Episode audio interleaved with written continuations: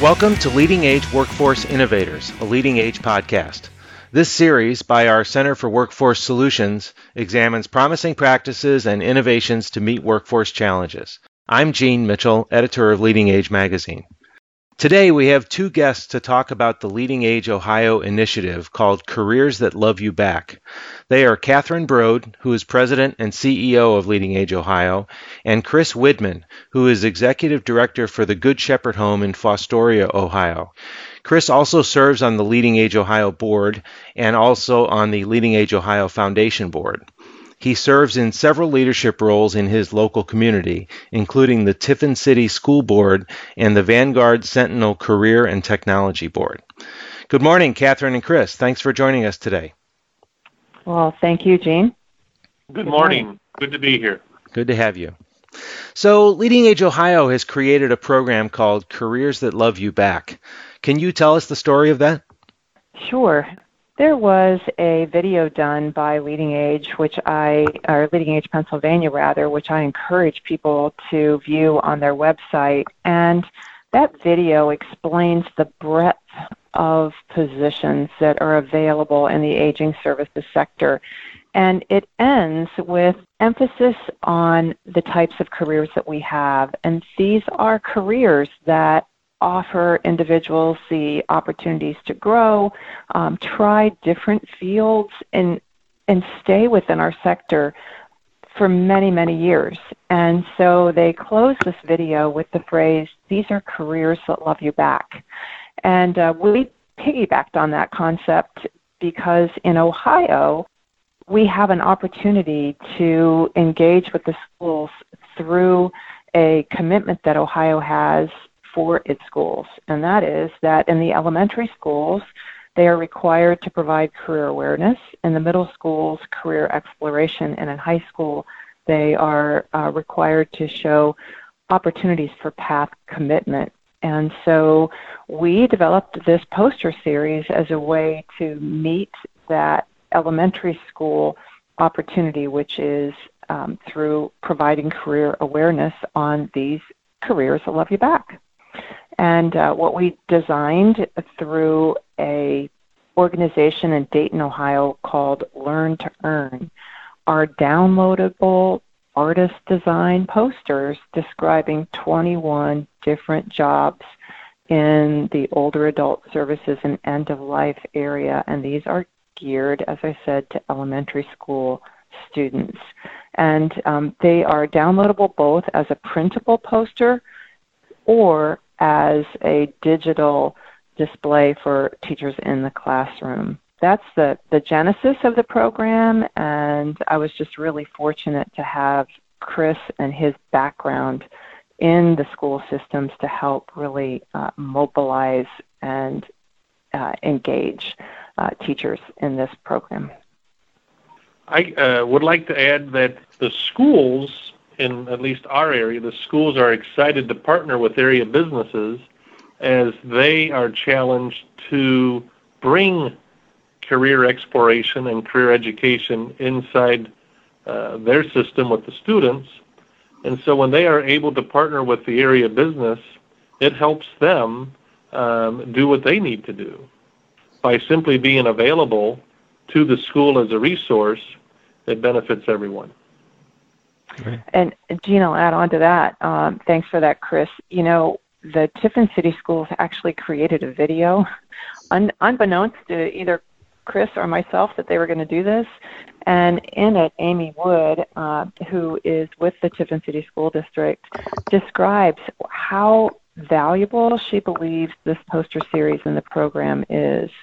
And the teachers that are a part of that video are interviewed and, and they describe how much they enjoyed seeing all of the careers that are available within this sector. It came alive for them and it created a connectivity, so to speak, that allowed them to take what they learned. They actually did a site visit at Good Shepherd Home.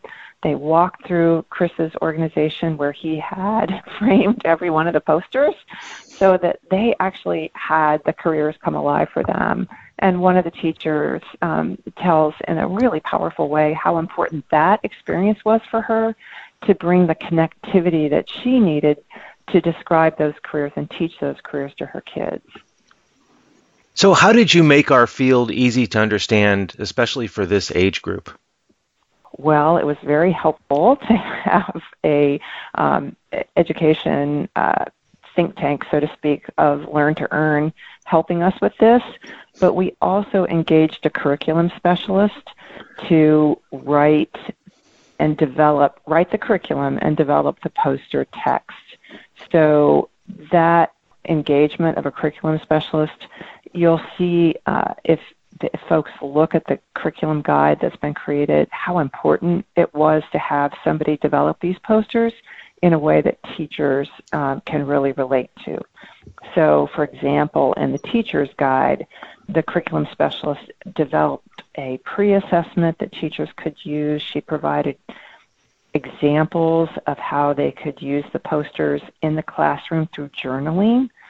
Um, she provided a vocabulary for the teachers, sample lesson plan for upper elementary kids, activities for the lower elementary, a visual literacy activity, and even ideas on how they could take the activities across an interdisciplinary approach in the school. So having that person really helped us, I think, capture what is necessary for introducing these careers at an elementary school level. I'd also like to add that I believe it's very important to partner with the school to have the educators come for a visit to see the actual careers that we're talking about in the posters. And I think we have to realize that everyone in the in the aging field is somewhat familiar with schools because at one point in time we experienced the school setting. But what we have to realize is that the educators and the people in the school setting may not have ever experienced the aging field. And so, in order for them to be informed and knowledgeable about the poster series and the careers that love you back, you have to educate the teachers on what it is we do. And I think that that's a very important aspect of the partnership. That's a great point, um, Chris. And to add on to that, the teachers didn't understand what careers are available within our schools. High school students don't understand what careers are available in our field. And so the thought was by starting at the elementary school level, we've introduced children to aging first that um, hopefully will combat uh, a culture of ageism that we have uh, in the U.S. And second, it just allows them from a very early age to know about our field and perhaps then in middle school to begin to engage in activities at the local communities and in high school then to really begin to think about wow i could i could begin to work uh, not just at mcdonald's and wendy's and walmart and you know the the jobs that are very apparent to them but to think about the communities and even hospice organizations and other um, services that serve aging in their community. What an opportunity. I love this program. You can probably tell. But, yes, yes. Um, I, I think that um, starting it earlier in earlier is an important opportunity for us. Gene, one of the other aspects of a long-term care facility in a rural environment is oftentimes that care facility is one of the largest employers in the community. And that's the uh, situation here in Fostoria. And then by having these posters displayed in the school environment and having our employees interacting with their children at the schools and observing the posters within that environment, what I think it does is it validates the role of the caregiver as an important and respected occupation that people could look forward to uh, enjoying. Great. What sort of information is included in these posters? Well, there are nine major parts to the 21 posters. There is the name of the career, There's a summary paragraph about what that career entails.